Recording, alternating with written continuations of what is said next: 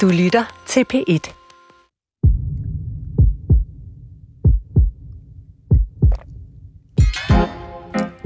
For fire måneder siden lavede vi her i Sygt Nok et program om prutter.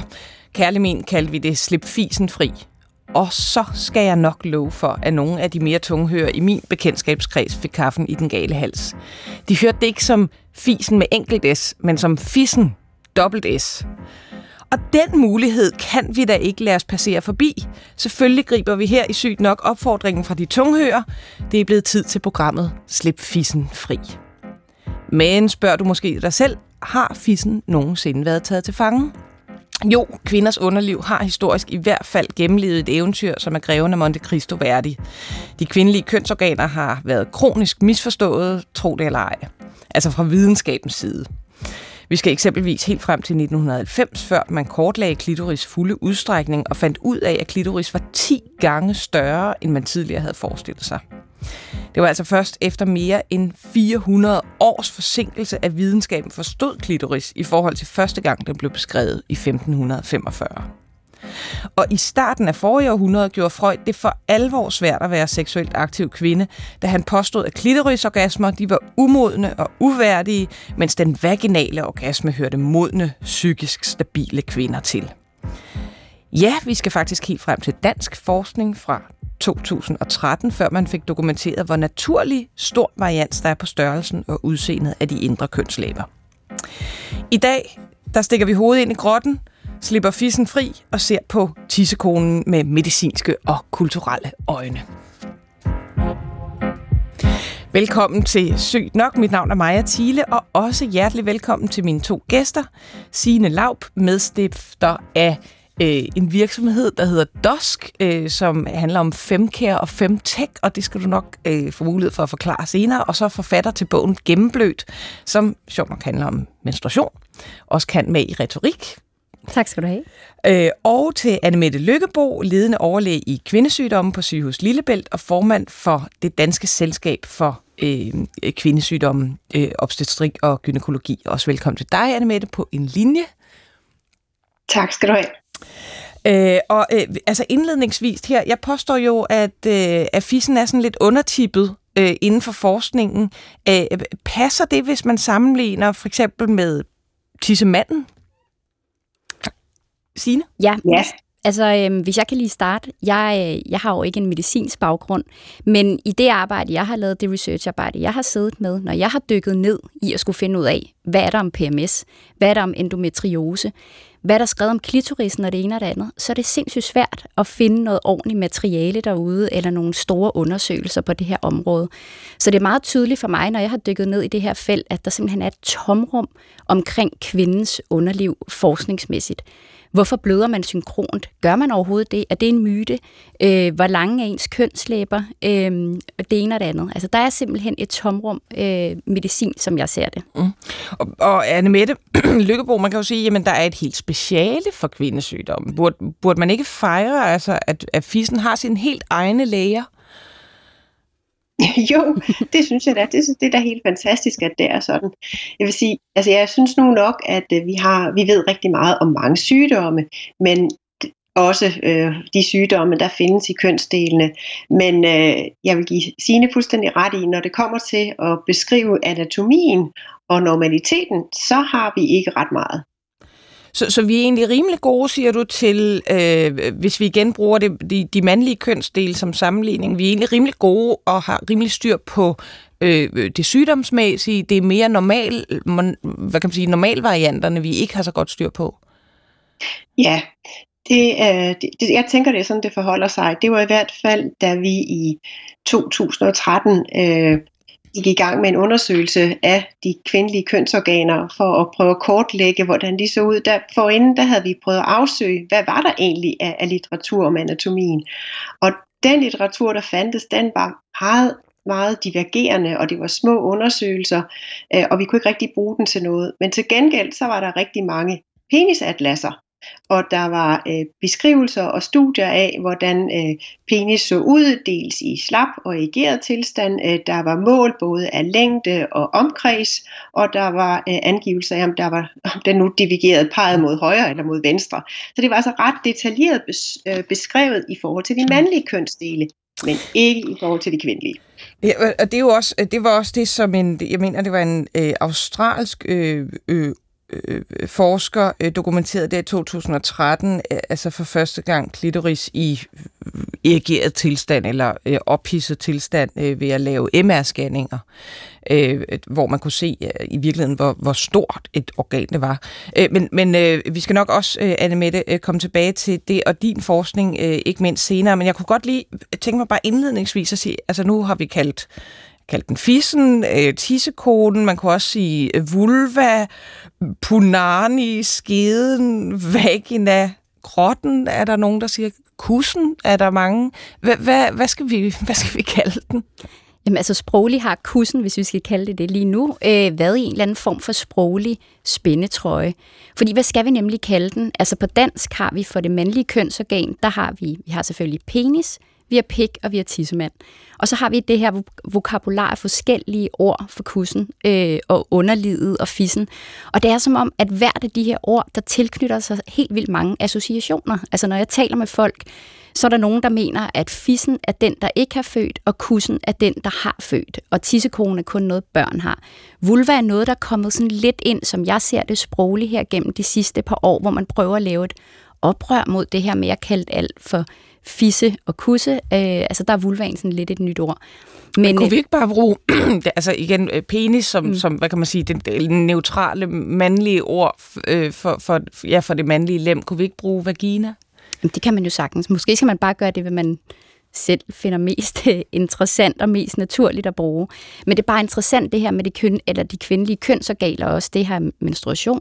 Der er jo tit bare metaforer og forskellige ord for det, hvor man ikke helt, helt beskriver, hvad det egentlig er. Anne Mette øh, Lykkebo, oplever du, at, at kvinder, som du ser, altså øh, som i din praksis som, som kvindelæge, har svært ved, hvad skal vi sige, at kalde deres kønsorgan noget?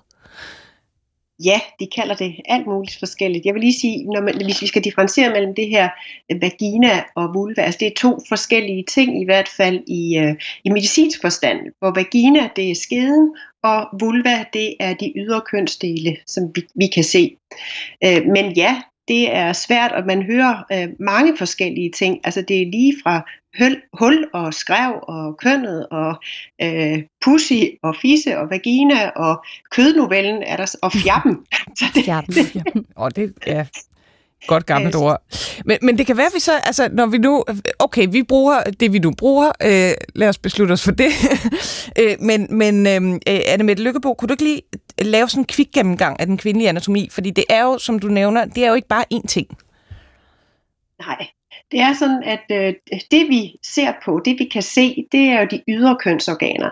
Og der har vi de store kønslæber eller kønskinder, som øh, ofte ligesom jeg dækker eller danner en pude omkring det, der er inden, indenfor øh, i indgangen, og der finder vi de små kønslæber, og så finder vi for øh, oven af dem, der finder vi øh, spidsen af klitoris.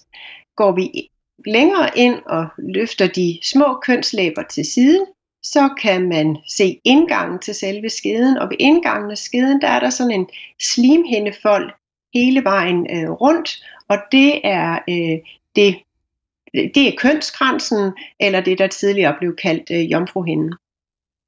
Og så helt oppe, hvad kan vi sige, bunden af skeden, så ligger så ja. øh, livmorhalsen og indgangen til livmoren og æggelederne og æggestokkene senere. Ja, lige æm, præcis. Det kalder vi så de indre kønsorganer. Og, og øh, Anne-Mette Løkbo, du, du nævnte før den her, det her studie, altså, som, som I lavede i 2013 øh, omkring de indre kønslæber, altså så, så dem, som, som ikke er puder, men slimhindedækket, hvad kan vi sige, mindre folder. Øh, altså vidste I ikke, hvordan øh, kønslæberne så ud inden da? Hmm. Øh, jo, der var der nogen, der havde beskrevet det øh, rundt omkring i verden, men øh, det, der egentlig var anledning til, at vi lavede den her undersøgelse, det var, at der var et øget antal henvisninger fra kvinder, der ønskede at få øh, gjort deres små kønslæber mindre. Og øh, i løbet af 10 år, der var antallet af kønslæbeoperationer, altså hvor man havde fået gjort kønslæberne mindre, det var fordoblet. Og det fik os jo til at, at råbe vagt i gevær og sige, hvorfor er det, vi ser den her stigning, og hvorfor er det, kvinderne har det her ønske. Og vi ville så i vores selskab prøve at beskrive, hvornår er det ret og rimeligt, øh, hvad er egentlig det normale, øh, og hvordan rådgiver vi kvinderne bedst. Altså, der var simpelthen øh, flere og flere, som mente, at deres indre kønslæber var for store, for lange, hang ud. Ja, men der var også nogen, der i tiltagende grad blev generet sådan, og synes at det var til en kosmetisk gene. Altså, de synes ikke, at de så rigtigt ud. Jeg tror måske, det hænger lidt sammen med, at i samme periode, der blev det tiltagende populært at fjerne behåringen i skridtet. Og når man fjerner behåringen på kønsdelene, jamen så træder de jo tydeligere frem. Så mm. ser man, hvordan det ser ud. De kommer ud af busken. og og, og hvad, hvad fandt de så nu så ud af om, omkring, hvad kan man sige, normalvariansen? At det er lige så normalt at have små kønslæber, der titter uden for de store, altså der er synlige, som det er, at de er skjulte. Faktisk så var det lidt mere øh, øh, hyppigt, at øh, man kunne se de små kønslæber. 55 procent havde kønslæber, der tittede frem. 45 procent var de skjulte. Ja, så tror jeg, jeg, jeg læste, at, at I fandt ud af, at sådan gennemsnitslængden var en 13-15 mm, men der var en, en sådan standardvarians på 30 mm, så i virkeligheden var variansen langt større end, hvad kan man sige, en gennemsnit. Ikke? Det var mere normalt at have noget, der, der lå, lå, øh, lå væk fra, lang, relativt langt væk fra det gennemsnit. Og et andet godt eksempel på, på sådan en underbelyst øh, øh, kvindelig kønsorgan er, er klitoris, øh, at, at det er jo ikke så lang tid siden, at, at man fandt ud af, at det er jo ikke, det er jo ikke det er jo langt fra en, en knop. Det er jo snarere et, altså et isbjerg, der ligger der og lige har øh, spidsen op øh, over overfladen, men, men nedenunder, ligesom, jeg vil beskrive det som et, sådan form som måske sådan et, et øh, ønskeben, sådan en kylling med sådan to store puder hængende ned under, så jeg kan næsten ikke komme, komme bedre på det, men det er jo også et, et organ, som man som i virkeligheden har været helt, helt underbelyst og misforstået også. Fuldstændig. Altså, øh, jeg sad også lige her og tænkte tilbage til, til kønslæberne og undersøgelsen for det første. Fantastisk, at den her undersøgelse bliver lavet. Det er jo sådan en, der er med til at aflive, aflive myter. Og som Anne Mette siger, det her med, jamen det kan godt være, at øh, man er blevet mere opmærksom på det kvæg, at man er begyndt at bevæge sig dernede.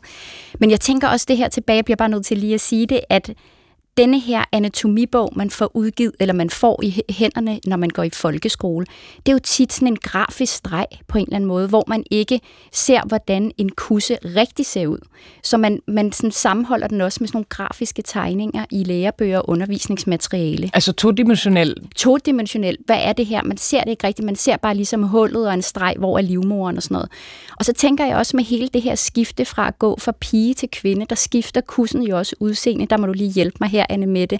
Men den øh, udvikling, det er jo heller ikke noget, der er beskrevet nogen steder. Så når kussen begynder at folde sig ud med, med øh, kønslæberne og sådan noget, så er det ikke noget, der står nogen steder. Jeg tror også, at den der overraskelse måske kan være med til at forskrække, eller man tænker, gud, jeg ser ikke normal ud. Og man kan jo også se, at der er jo virkelig mange, der googler ser jeg normalt ud for neden. Det er noget af det mest googlede, øh, ser rigtigt ud. Ja, og, øh, og det, det er et godt eksempel netop med klitoris, ikke? fordi yes. at der var, ja, blandt andet Freud var meget, meget optaget af vaginale orgasmer, men det, det er jo ikke hvad kan man sige, en orgasme, som er anderledes øh, for så vidt en klitorisorgasme, fordi den kommer fra klitoris. Det er bare, at klitoris jo egentlig omskeder øh, hvad kan man sige, det, det, det kvindelige køn, så, så øh, når man får en vaginal orgasme, så er det også fordi klitoris bliver stimuleret, bare øh, ikke på knoppen, men, men hvad kan man sige, via skeden. Men, men, men omkring det her med klitoris, når vi har fundet ud af, at det er et isbjerg nu, det er jo faktisk noget, der er kommet rigtig meget frem i sådan populærkulturen, og særligt på sociale medier, hvor hele denne her, det her ønskeben, som du beskriver, den ser ud til, den florerer på de sociale medier. Altså sådan, det, man 3D-tegner den, og man printer den ud, og man laver den til øreringer, til halskæder og sådan noget. det er jo ret fedt. Det er jo en måde også at educate på, at den ligesom kommer ud der. Men det kan være, uh, Signe Lav, netop når du, når du nu nævner ja, de sociale medier, hvad der sker sådan også i, i populærkulturen. Uh, uh, jeg nævnte før, at du var medstifter af DOSK, mm. uh, som har at gøre med 5K og 5 Kan du ikke lige forklare, hvad det er?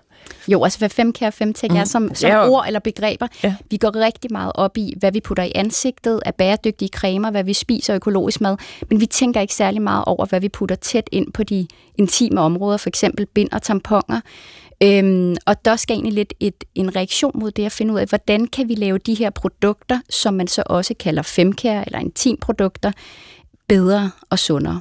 Og det er det, vi faktisk sidder med hænderne nede i nu. Vi sidder og finder ud af nogle probiotiske formularer lige nu. Vi sidder med hænderne nede i og finde, ja, finde ud af, hvordan man kan lave en helt ty- ny type menstruationsløsning, og, som ikke er bind, tampon og kop, men noget helt andet. Og, og hvad er femtech så? Er det altså den teknologiske del af den Det udvikling? kan man jo sige. Altså, der er jo rigtig meget tech og innovation lige nu øh, på alle mulige områder øh, inden for ejendomsmaler ting og alt muligt. Men der er også noget, der hedder femtech. Femtech er det sted, hvor man tager øh, folk med vulvagers perspektiv på tingene. Og det vil sige, at man faktisk laver tech-løsninger, der er formet kvindekroppen eller Øh, kroppen, der har en cyklus og en vulva. Man sidder og laver tech-løsninger, der, hvor man kan tracke sin cyklus. Man sidder og laver tech-løsninger, hvor man kan lave en virtuel konsultation med en gynekolog. Man sidder og laver tech-løsninger, hvor at man kan Øhm, man kan kigge i menstruationsblodet øh, og finde ud af, hvad er det for nogle mineraler og vitaminer, man mangler. Der mangler seriøst meget øh, innovation på det her område. Ikke? så, så, men, men fissen er så småt ved at slå dørene op, yes. blandt andet til, til Silicon Valley. ja. øhm, hvis vi lige træder et skridt tilbage og siger, jamen, altså, der mangler en hel masse, som du siger. Hvad, hvad er konsekvenserne af den manglende viden om, om fissen? Altså, jeg har selv et eksempel på en, som var øh, som skrev, det var også netop på, på øh, en af de sociale medier om at hun argumenterer for, at altså, nerver og karstrukturer i klitoris er slet ikke beskrevet endda i gynækologiske tekstbøger. Og det var et, et post fra 2018.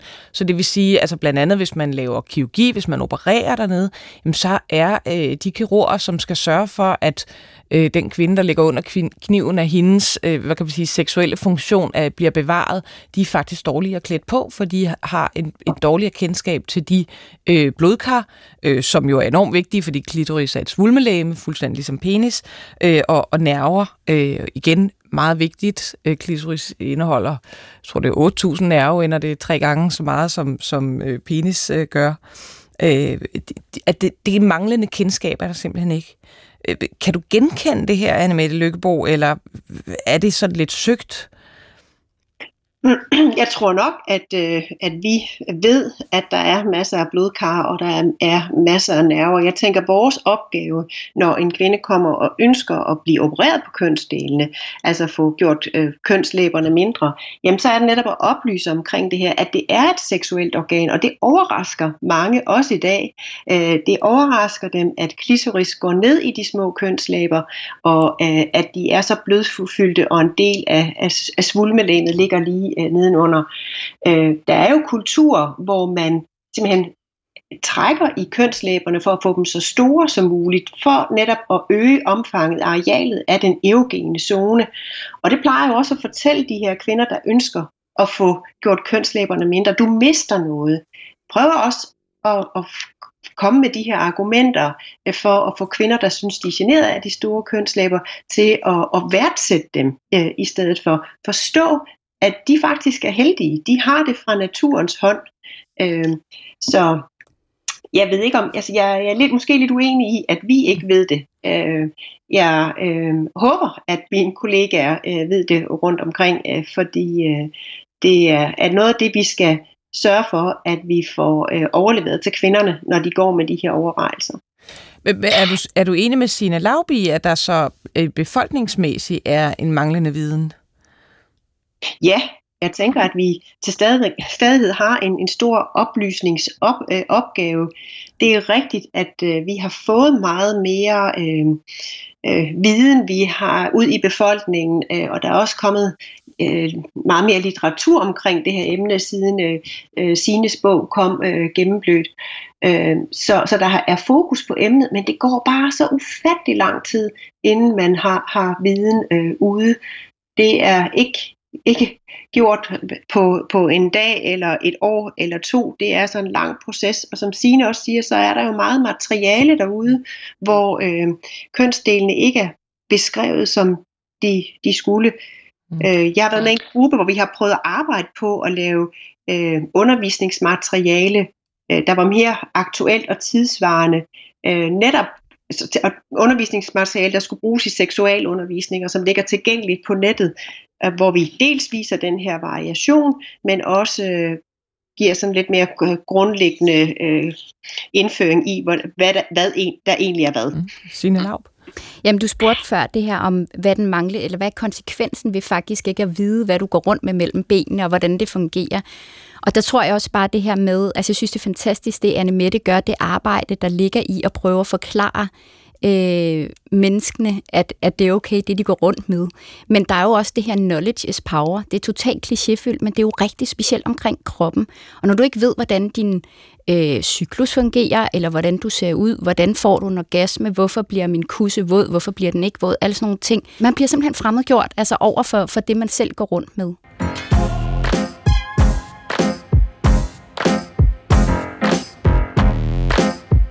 Altså Fissen har gennem historien både skræmt og frastødt, draget og fascineret og har været en uudslukkelig kilde til øh, skønt poesi og grafiske fortællinger. Du lytter til Sygt Nok. I dag slipper vi Fissen fri, og det gør jeg øh, sammen med Signe Laub, medstifter af DOSK og forfatter til bogen Gennemblødt, og Anne Mette Lykkebo, ledende overlæge i kvindesygdommen på sygehus Lillebælt. Jeg synes lige, vi skal vende os lidt imod netop det her sådan lidt mere personlige forhold til kussen, og hvordan det øh, har øh, ændret sig eller været igennem tiden. Øh, hvis vi nu starter, altså Signe, hvordan har danskerne, de danske kvinder det med deres øh, tissekone lige nu? Og oh, det er et godt spørgsmål. altså, det vil jeg jo lade den enkelte selv om at bestemme og bedømme. Men overordnet kan man se på, når man, når man kigger på undersøgelser lige nu, er der rigtig mange, der ikke har et særligt godt forhold til deres øh, kusse. Øhm, rigtig mange ved ikke, hvordan den fungerer, og mange føler, at samfundet ligger et pres på, hvordan den ser ud. Øhm, Men der har der været øh, altså, øh, gode eksempler på en, en, hvad kan man sige, en bevægelse hen imod netop en fejring af de forskellige udseende kusser. Der var øh, et, et helt fantastisk eksempel med kusomaten, øh, der blev stillet op på Goethe-instituttet i København i, i, i starten af 10'erne, øh, hvor man kunne gå ind og, og få taget et billede af kussen, og det fortsætter stadig en online-version. Man kan uploade alle de forskellige billeder, der er af, af kvindelige kønsdele. Så, så det, er vel, det er vel noget, der er i udvikling og under ændring? Jamen fuldstændig. Altså det er det, og lad os lige fejre det også, at der sker så meget på det område. Blandt andet med kusomaten, de sociale medier, kunstnere, øh, der forsøger at, at lave noget kussekunst, eller hvad man kan sige. Øh, øh, så der sker rigtig meget popkulturelt og, og kunstnerisk, men der er jo stadigvæk det her, som jeg også synes, at Anne Mettes studie viser. Der er jo rigtig mange, der går rundt og ikke føler, at de ser normal ud. Øh, og derfor kommer de til Anne Mette og øh, vil have en øh, operation, for eksempel. Ja. Og mange af de her undersøgelser viser også, at kvinder, som sagt, ikke føler sig godt tilpas dernede og tror, de ser forkert ud. Ja. Øh, Anne Mette Lykkebo, hvis vi tager fat i det omkring operationer af kønslæberne, øh, altså hvad siger det om det billede, som i hvert fald nogle kvinder øh, går rundt med, om hvordan deres kusse eller fisse skal se ud? I vores undersøgelse, der fandt vi jo også, at øh, ja, heldigvis så var der 87 procent, der synes at øh, deres kønsdele de var, så normale ud. Der var 13 procent, der synes at de så unormale ud. Og når vi gik nærmere ind og kiggede på, jamen, hvem er det så, der synes, de ser øh, unormale ud, jamen, øh, så var det ikke nødvendigvis dem, der havde synlige kønslæber. Det var også nogle af dem, der havde dækket kønslæber. Og når vi prøvede at relatere opfattelsen til størrelsen, så fandt vi også, at, øh, at dem, der havde de allerstørste kønslæber, der var der en tredjedel, der synes, at de var unormale, men faktisk flertallet, to tredjedel, synes, at det var fuldstændig normalt. Så det har også noget med egen opfattelse øh, at gøre og, og tolkning. Og det der med at have en, en referenceramme, det er rigtigt, der er øh, mange ting, der er tilgængelige i dag, og der findes litteratur osv., men det kommer også til at give nogle begrænsninger, fordi alt det, det billedmateriale, der er tilgængeligt på nettet, jamen det er, er modeller øh, i pornografien. Der er kvindernes kønslæber ofte øh, retuscheret, eller skridtet er øh, retuscheret. Hvis man tager det som udtryk for, at det er normalt, øh, jamen så kan jeg da godt forstå, at man synes, man er, er unormal, når man så kigger på sig selv eller kommer i tvivl. Mm. Signe Lav? Jamen jeg tænker også det her med at se unormal ud. Nu taler vi om udseende, men det kan også være lugten, ens seksuelle præferencer. Der er jo rigtig mange ting knyttet op på, på kussen, så det er ikke nødvendigvis om, om den ser rigtig ud, det også lugter den rigtigt, og performer den rigtigt. Der er så mange krav til kussen også, ikke? Altså, ja. øhm, at den skal være og gøre på en bestemt måde. Så jeg tænker også, det, det er et samsurium og komplekst billede om, hvorfor man nemlig har det med sin kusse, som man har det. Du siger, at den skal, den skal opføre sig korrekt, om man så må sige. Ja. Er det også i, i, altså omkring det seksuelle eller samleje? Altså man kan sige, at altså kussen har jo på en eller anden måde været underlagt, at den skal tæmmes for lyst og fugt og folder øh, og lugt i mange århundreder på en eller anden måde. Og det er jo det samme seksuelt, altså det her med... Øh, jamen, der er en masse myter jo også omkring det seksuelle og kvindens seksualitet og hvordan man performer. Man taler også om det her the orgasm gap. Øhm, jeg ved ikke, om, øh, om I har hørt om det, men det er jo det her med, at øh, kvinder de får langt færre øh, orgasmer end, end mænd. Og det er jo måske også et tegn på, at kvinder ikke ved, hvordan de skal få en orgasme. Mm. Faktisk så øh, nogle af, hvad kan man sige, frontløberne i orgasmeforskning var i, i, i øh, 50'erne og 60'erne, op i 70'erne, øh, Virginia Johnson øh, og øh, han hed Masters, øh, øh, William Masters, øh, som beskrev, jeg tror, altså mere end 10.000 sådan, seksuelle møder, og, og det var det var fantastisk øh, øh, forskning, meget, meget øh, kontroversielt på den tid. De blev smidt ud af deres øh, daværende universiteter, måtte starte op for sig selv. Men, men anyway, så havde de altså også misforstået en lille smule øh, den kvindelige orgasme, fordi de mente, at det, det vigtigste var altså penetration, og, og kvinder kunne sagtens få orgasme, hvis man bare ligesom øh, dunkede hårdt og hurtigt nok. Øh, og det er måske øh, noget af det, som så ligesom fortsætter op i dag. Det er heldigvis gået øh, væk fra den der sådan helt øh, mørke freudianske opfattelse om, at den vaginale orgasme er den eneste rigtige, men, men der er måske noget der. Ja, man kan sige, at der er en, øh, en understrøm eller øh, en opblomstring af forskellige initiativer og aktivister omkring det her område. Altså, der forsøger simpelthen at sætte den kvindelige orgasme på dagsordenen. Hvordan får vi den? Øh, hvordan gør vi det bedst muligt? Og, og hvad består kvindelig seksualitet af?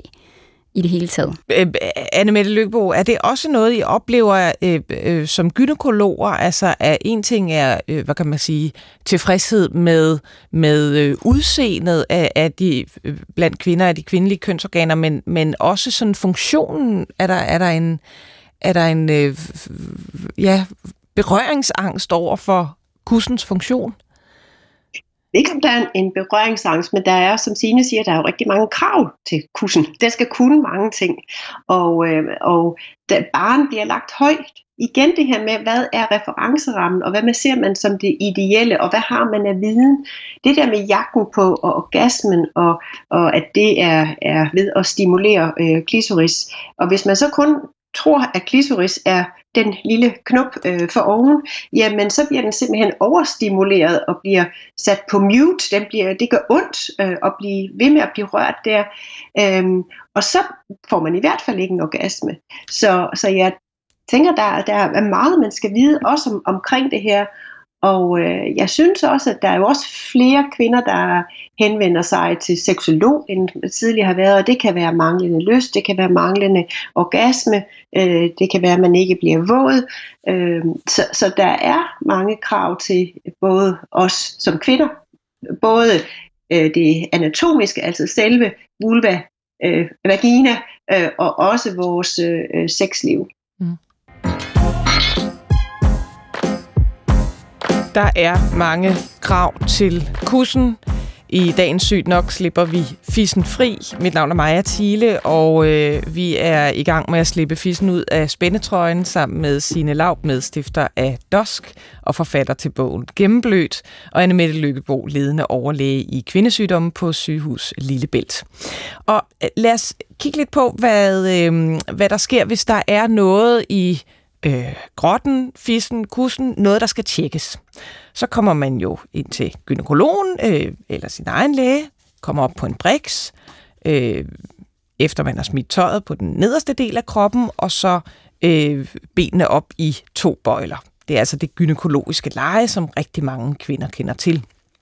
Øh, og lige netop den gynækologiske undersøgelse har de seneste måneder været udsat for sådan en del, jeg ved ikke, man skal kalde det kritik, men i hvert fald en del øh, øh, omtale øh, efter en hjemmeside, øh, godgu.dk, samlede øh, vidnesbyrd fra kvinder, som havde oplevet det som grænseoverskridende, ubehageligt øh, at, at få foretaget gynækologiske undersøgelser.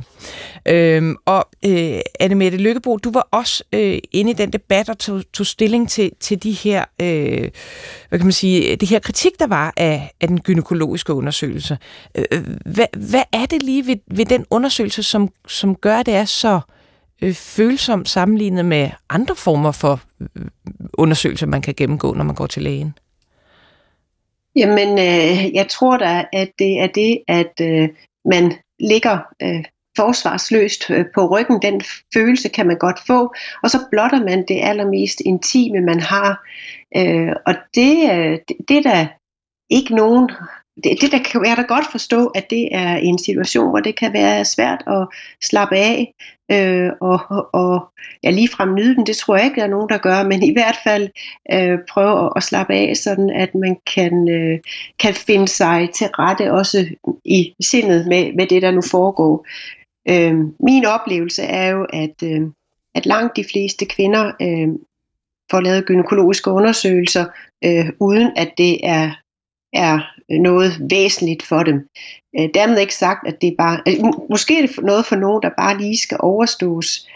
Øh, og jeg er da ked af at høre, at, at de her kvinder har haft de her oplevelser, og det er jo også noget, vi tager til efterretning, for jeg tænker da, at, at vi kan, kan, kan gøre tingene bedre, og det er fint at få noget opmærksomhed på området. Men jeg blev også ked af den debat, det rejste, fordi øh, hver eneste dag, der bliver der lavet tusindvis af, af gynækologiske undersøgelser, øh, og øh, det vil sige, at der er også rigtig mange kvinder, for hvem det ikke er et problem. Mm. Og, og da det sådan blev, gik over og, og blev beskrevet som overgreb, så tænker jeg, jamen altså, hvad, hvad definerer vi egentlig som et overgreb? Øh, et, for mig så er et overgreb noget, hvor øh, en person påfører noget, en anden person noget, som man øh, ikke selv øh, har lyst til eller har sagt ja til. Og jeg tænker, at øh, det er der ingen læger eller jordmøder eller sygeplejersker, der laver gynækologiske undersøgelser, som har til hensigt. Altså, vi gør det jo, fordi der er et, et problem, og noget kvinden ønsker at få undersøgt. Ja, altså at, at, at samtykket er der, eller øh, indikationen for at lave undersøgelsen er der. Ja, og det, altså jeg vil sige, det er jo lidt ligesom at få taget en blodprøve også. Det er heller ikke rart. Der er ikke nogen undersøgelser, der er rare, øh, men man siger selv ja til dem. Det er frivilligt.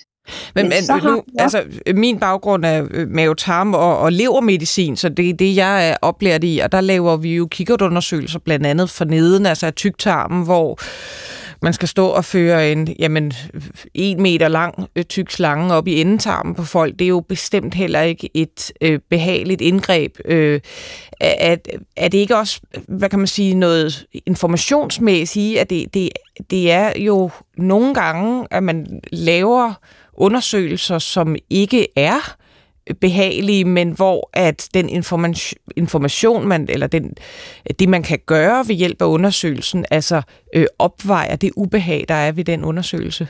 Oh, ja, det, altså jeg synes også, at det er et meget godt eksempel, det her med kikkertundersøgelserne, jo, som bestemt heller ikke er, er, er nogen øh, fornøjelse.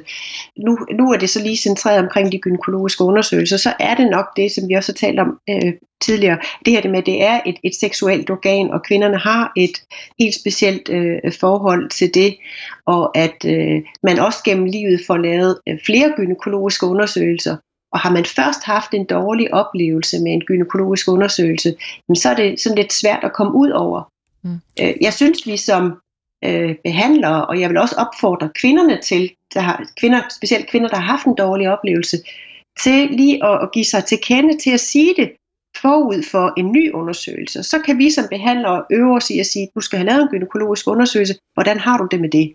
Mm. Fordi hvis vi ligesom så ved vi, hvad præmissen er, og, og vi kan øh, måske bedre støtte kvinden, også kvinden, der har haft en dårlig oplevelse. Signe Lav? Jamen, jeg synes jo, det er helt fantastisk, at den her debat og den her snak omkring gynækologiske undersøgelser er kommet frem. Det manglede bare vi i 2021. Når man kigger på det gynækologiske leje, og jeg har jo ikke en medicinsk baggrund som jer, så må man også bare sige, at der ikke er sket en skid. Altså, vi ligger på samme måde, som vi gjorde i 1900-tallet. Vi bruger det samme spekulum, det ene og det andet. Kunne man sætte sig i brugernes sted og tænke, hvordan kunne man lave denne her undersøgelse mere behageligt. Det bliver nok aldrig som at gå en tur i biografen eller tage en tur i Tivoli. Men hvordan at vi får brugerne med på det her igen? Altså du sidder også og taler om, hvordan kunne man højne informationen? Det kunne også være, at man tænker anderledes, at det gynækologiske leje skal være bredere. Behøver man overhovedet at ligge med benene op i stigebøjler? Det tror jeg måske, man gør, øh, uden at vide noget om det. Men det kunne også være, at man kunne øh, hæve øh, ryggæret en smule. Altså der er så mange ting i den her brugerundersøgelse eller brugerrejse, som man bør simpelthen have fokus på, og det er derfor, den her debat er super vigtig. Fordi de kvinder, der er stået frem nu og følt det som overgreb, vi må ikke tage de oplevelser fra dem. Så hvordan kan man gå ind og, og gøre hele den her gynækologiske oplevelse bedre. Men kan det også have noget at gøre med, at hvis man ikke er i kontakt med netop, hvad, hvordan ens ja, øh, kusse øh, ser ud, hvordan ens øh, kønsorgan øh, fungerer, at, at så vil øh, så vil gynekologen kunne gøre nærmest øh, det allerbedste arbejde overhovedet med den gynækologiske undersøgelse, og det vil alligevel føles mærkværdigt og øh, enormt ubehageligt og overgrebsagtigt. Det tror jeg, at du har helt ret i. Altså det, det, det er sikkert, det, det vil jo aldrig være en behagelig undersøgelse at ligge der med blottet øh, underliv og med lys på og det ene og det andet, og så det der spekulum, som vi også kunne tale lang tid om. Altså det har også en lang øh, kulturhistorie med sig. Øhm, men jeg tænker bare, der er i hvert fald plads til at, at forbedre hele den her gynækologiske rejse og, øh, og sætte ord på den. Altså hvad er det, vi oplever? Hvordan får vi flere kvinder til at gå gå ind i en gynækologisk undersøgelse uden øh, frygt mm. og følelse af at se forkert ud.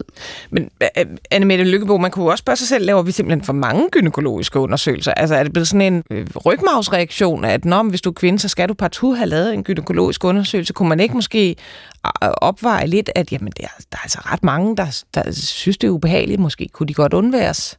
Hvis det i øvrigt fungerer øh, rimelig normalt dernede, så, så behøver man ikke at kaste benene op i lejet. Det, det er fuldstændig rigtigt, men jeg, men jeg tror, de overflødige øh, gynækologiske undersøgelser, de bliver lavet på øh, kvindens foranledning, fordi hun vil det.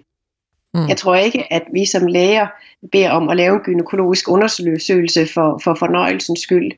Øh, men jeg oplever, at kvinder kommer og efterspørger det, også uden der egentlig er et, et symptom. Jeg tænker lige i forhold til det her med innovation på området, så er det jo sådan, at der er udviklet gynækologiske lejer, hvor man som nærmest er som sådan lidt en stol, som man sidder i, øh, og der er også nye spekler, for eksempel i plastik, øh, som jo er knap så kolde og er lidt mere eftergivelige.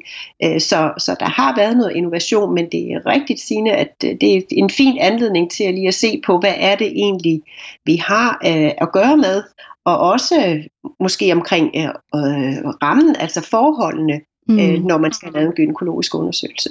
Jamen, jeg så blandt andet en fertilitetsklinik i New York, og det kan også godt være, at det findes herhjemme, øh, hvor at den der briks, man ligger på, altså det gynækologiske leje, var meget, meget bredt, og der var lammeskin på, og de spillede musik, og man fik urte til, og man kunne selv vælge det rum, man ligesom synes var mest behageligt at gå ind i. Der var sådan øh, indrettet forskellige rum med forskellige stemninger.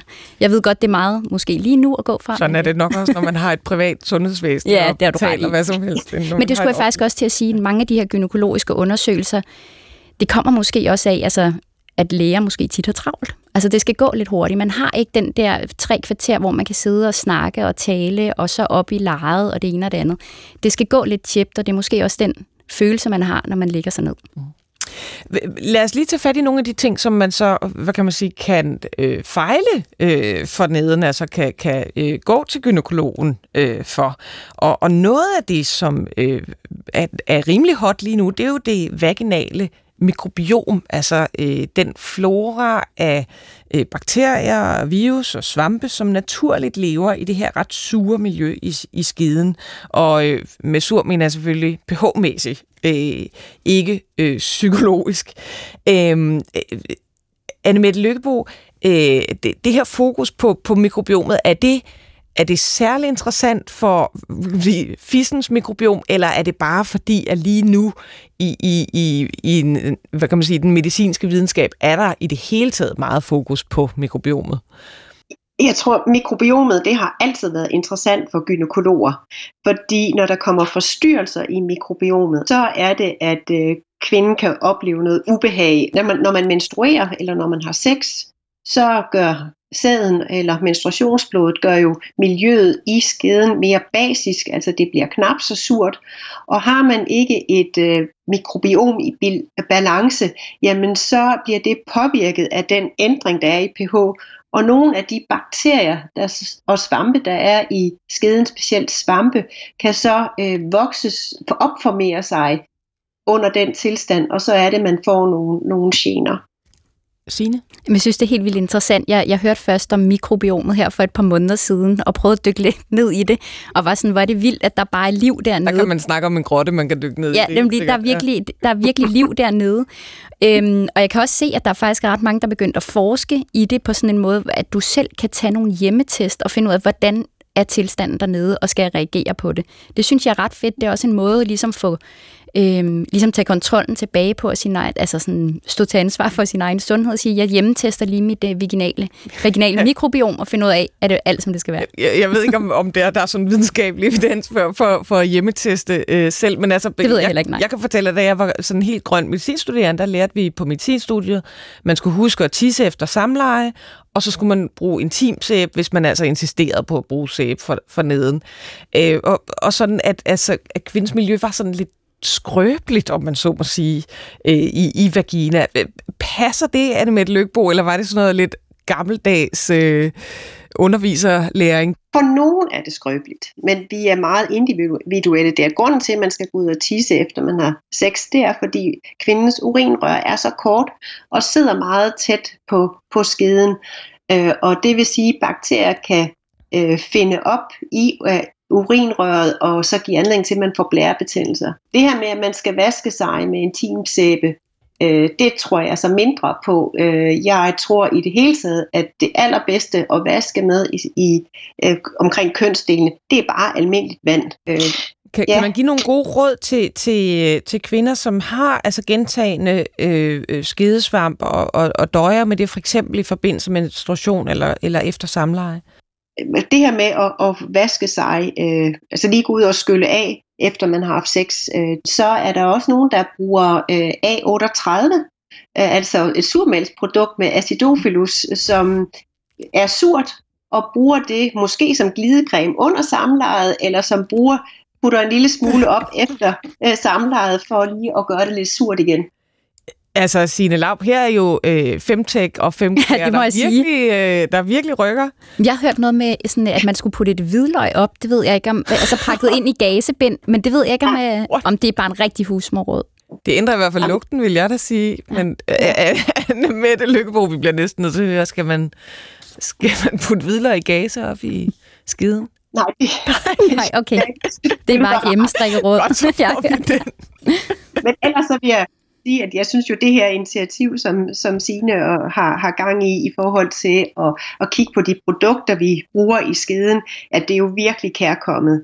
Vi har set øh, og ser øh, flere og flere kvinder, der får øh, irritation og eksemer i, i skridtet øh, og, altså i vulvaområdet. Og der tror jeg, det er der blandt andet, fordi vi bruger øh, vaskepulver, vi bruger bind, vi bruger tamponer, øh, vi bruger trusser, der er farvet. Øh, med, med øh, farvestoffer, som ikke er særlig sunde for, for huden, og man er bare mere sensitiv i, i det område.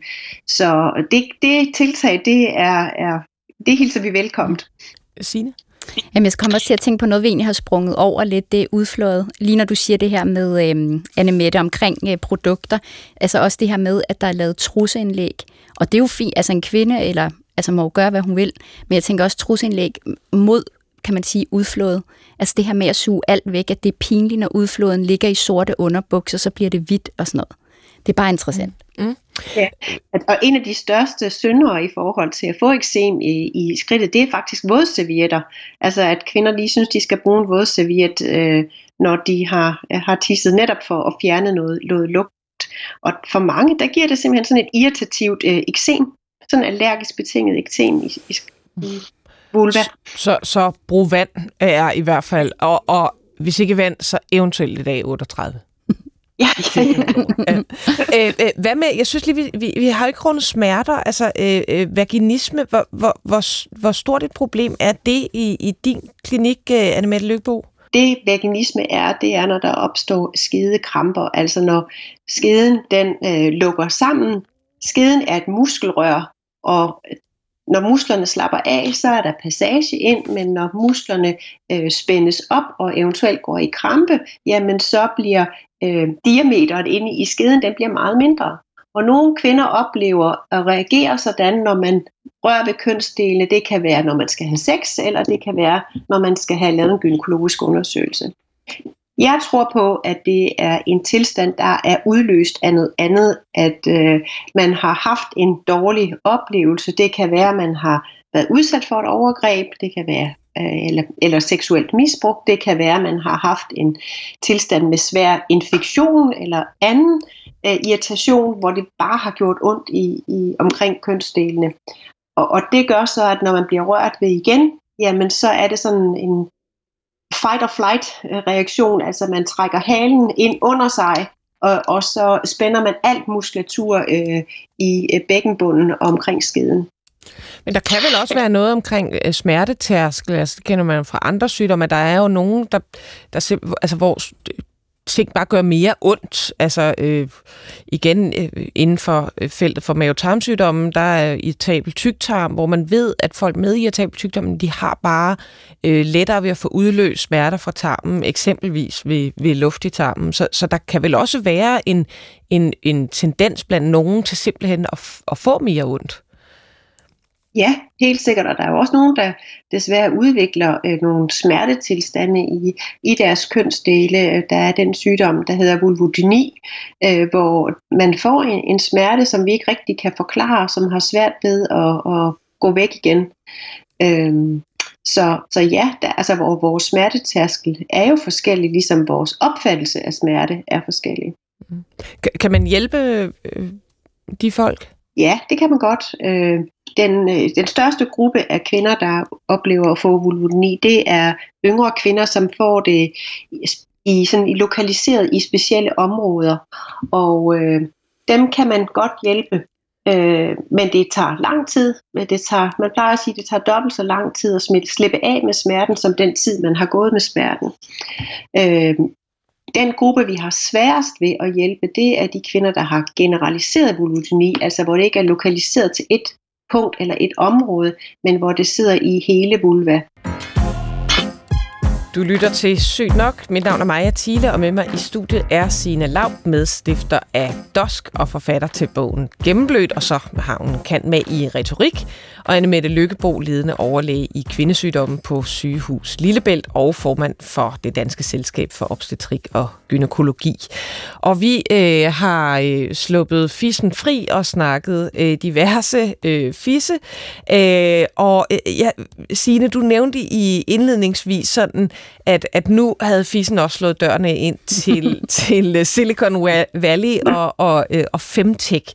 Hvad, hvad er sådan de store øh, trends på femtech-markedet nu så? Jamen, det sker helt vildt meget spændende. Altså for det første bliver der forsket rigtig meget i CBD, og hvordan man kan lave CBD-tamponer, der for eksempel fjerner... Øh, altså sådan cannabisolie kender præcis, man vel også herhjemmefra? Yes, præcis. Øh, fjerner menstruationssmerter. Øh, vi har som sagt øh, bind, der kan gå ned og analysere dit menstruationsblod, så du faktisk ikke behøver at få taget blodprøver, men der ligger så meget godt i menstruationsblodet, så man faktisk kan hive en masse data ud af, hvad du mangler. Øh, så du får også lige en sundhedsstatus Du får nemlig måned. også en sundhedsdata. Så bliver der også øh, forsket eller kigget rigtig meget på brystpumper. Hvordan kan vi gøre brystpumper bedre? Øh, kan du gå rundt med en brystpumpe i det daglige, hvor den bare malker, så du ikke behøver at blive øh, stavnsbundet til sofaen? Og så er der også hele den her mere tech-agtige ting, hvor du kan tracke din cyklus, du du kan tracke din fertilitet og finde ud af, hvornår øh, på måneden du øh, skal, ja, skal have et øh, samleje eller have lagt dit æg op, hvis du gerne vil være gravid. Så der sker helt vildt meget på, på det her felt. Så øh, selv øh, overvågningen, den stopper altså ikke øh, ved øh, puls og blodtryk, men, øh, men også ja, ved, vi, vi, vi kommer, er også kommet rundt om fissen. Øhm, Øh, jeg, øh, jeg synes lige, vi skulle prøve at tage nogle myter, fordi igen, når vi snakker de kvindelige kønsdele, så er der jo altså alverdens myter. Og, og Signe, du, du øh, har taget din bog Gennemblødt med, har nogle myter derfra. Og jamen, jeg, har, jeg har mange skønne og horrible myter. Ja, kom med dem. Altså, jeg tænker, den første myte, vi ligesom lige skal snakke lidt om, det, det er hysteri. Altså, fordi det er et ord, der bare hænger ved, og stadigvæk faktisk hænger ved i sproget i dag, og hun er hysterisk. Øhm, og det kommer fra... Er der sjældent mænd, der er hysteriske? Det er, jeg har ikke hørt det endnu, øh, i hvert fald. Øhm, øh, jamen altså, det her hysteriord, det kommer jo tilbage fra, fra det gamle Grækenland, hvor der var en læge, der mente, at livmoren øh, vandrede rundt i kroppen og gjorde kvinden utilregnelig. Øhm, og hysteria, det betyder livmor. Så det er sådan den første myte, jeg synes, vi skal få så, ud af sproget. Så vi kan spørge, jeg ved, ikke, jeg ved ikke nærmest, om det er en Annemette Lykkebo, er, er kvinder hysteriske? Nej, ikke mere end mænd. Men jeg vil sige, altså livmoren, at alle undersøgelser af livmor, det hedder jo også hysterektomi og hysteroskopi og så videre, ikke? Så, så det er bare simpelthen, hystero, det var det gamle ord, græske ord for, for livmor. Signe Lav. Jamen har jeg mere, har jeg mere. Jamen det har jo også været omkring sådan noget med, at menstruation kan gøre, at din bolledej ikke hæver. Eller at, øhm, eller at de røde roser i dit hjem visner. Jamen hvad så, altså hvis vi tager øh, fat i, i fissen, så altså en, og du nævnte det selv med udflod og, og lugt, fissen lugter fisk. Det synes jeg, der er en myte, man tit hører. Det er du da fuldstændig ret i. Den, den, den hører vi også tit, når vi taler med, med, med kvinder og laver fokusgrupper. Og det er jo også det, de er bange for, når de går til gynækologiske undersøgelser. Lugter min fisse af fisk? Øhm, den kan nok lugte rigtig mange ting. Der er nogen, der måske synes, den lugter fisk, nogen synes, den lugter færds. Det kommer vel an på associationer. Jeg ved ikke, om det er en myte. Den myte kommer vel også af sådan, altså, øh, gammel fisk, fordi, fordi jeg tænker, sådan en, det lugter jo ikke af sådan en øh, stegt laks, der har ligget øh, på panden. Det, det, der er vel et eller andet med... Jamen, jeg tænker, Anne Mette, der er du lidt stærkere på det her område end mig, men jeg tænker, at fissen kan lugte af alle mulige ting. Ja, ja det, det kan den da, men der er altså også nogen, der lugter af fisk. Og det er fordi, der er en bestemt infektion, som giver anledning til, at udfløjet, det får sådan en, en fiskeagtig lugt. Så, så, og jeg tror, det, det er derfra, fra det stammer, men det er altså et fortal, og det er kun, når man har den her ubalance eller bakterie. Det meste, det fleste udfløjet, det lugter jo bare sådan en lille smule surt, mm. øh, synes jeg. Fordi der netop er et surt miljø i, i vagina. Ja. Øh, ja. så, så lad os tage ind til, øh, øh, kussen eller fissen bliver tør, når man når overgangsalderen. Hvad siger vi til det? Ja, der sker nogle forandringer, når man kommer i overgangsalderen, og det øh, sker forandringerne sker primært, fordi vi ikke længere producerer det hormon, der hedder østrogen. Og østrogen, det er nærmest som en vitaminpille for, for øh, skeden og udfløjet og øh, miljøet dernede.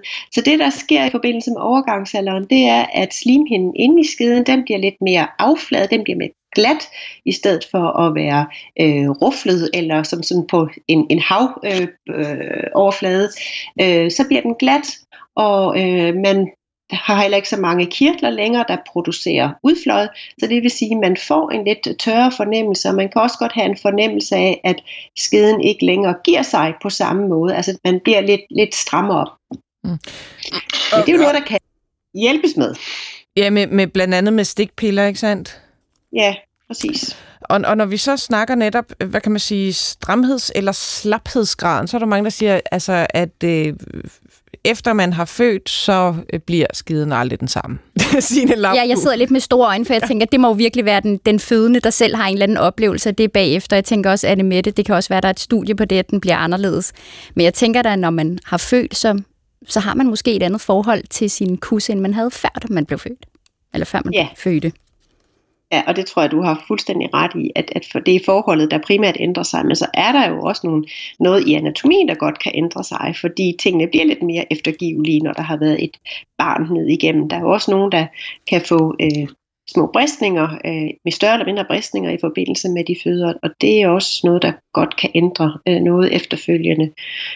Så, så jo, der, der, der sker der noget, men det behøver ikke nødvendigvis være til det, til det onde. Der er jo mange, der er ja, der har det, som de havde det før. Øh, der er også nogen, der har et bedre sexliv, efter de har født, øh, og synes, at øh, også måske nogle gener, man har haft før, dem har man ikke længere. Og, og en ting er skeden, som selvfølgelig udvider sig i fødselsøjeblikket og, og, kan, og også kan have bristninger, men, men klitoris er vel velbevaret, altså med mindre der er sket stor skade. Mm, ja, yeah. klitoris, øh, den er, er velbevaret. Øh, der kan godt være en, en bristning i de små kønslæber, og det vil sige, nu har vi snakket om, at klitoris ikke bare er, er knuppen, men ligesom går ned i, i kønslæberne i, i to ben. Øh, så øh, der en kønslæbe, hvis den brister, så kan følsomheden i kønslæben øh, sagtens ændres. Jeg tror lige, vi tager en sidste stor myte. Findes G-punktet? Ja. det må du, det må du øh, forklare, Signe Lav. Nej, men altså, jeg vil også lade Anne Mette øh, være på den her, men altså, G-punktet findes. Det er jo det samme, altså, det har jo været en, en slagmark, om G-punktet overhovedet findes. Det er det samme med PMS. Altså, der er jo noget med de her sygdomme øh, knyttet op til kvinden, hvor det tit har været en slagmark. Findes det, eller er det kvindens egne opfattelser af, det findes?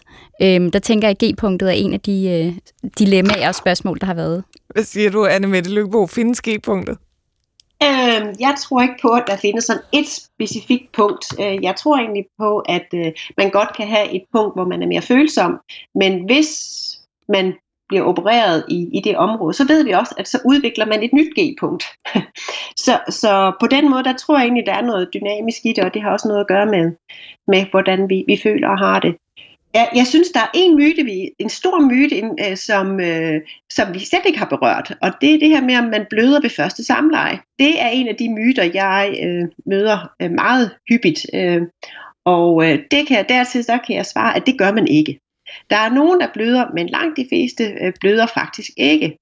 Og øh, jeg tror, myten jo opstår, fordi vi har kaldt kønskransen eller mødommen, den har vi kaldt for jomfruhinden, så man har haft en opfattelse af, at det var en hende, der ligesom skulle sprænges i forbindelse med første samleje. Det er det altså ikke. Det er en elastisk ring, der sidder øh, rundt ved skedeindgangen. Og jo, det kan godt være, at den elastik, den er lidt stram, og der kommer en rift, og man bløder ved første samleje, men der er lige så mange, der ikke bløder. Øh, og det blev altså simpelthen øh, afslutningen på øh, dagens sygt nok, hvor vi slap fisen fri, og øh, det skete sammen med mine to gæster, Signe Laub, medstifter af Femtech og Femcare virksomheden Dusk og forfatter til bogen Gennemblødt og med en kant med i retorik og Annemette Lykkebo, ledende overlæge i kvindesygdomme på Sygehus Lillebælt og derudover formand for det danske selskab for obstetrik og gynækologi. Programmet i dag blev produceret af Victoria Tuvino. I kan lytte til os på podcast, og vi er også på mail på sygtnok.dr.dk. Mit navn er Maja Thiele. Vi lyttes ved.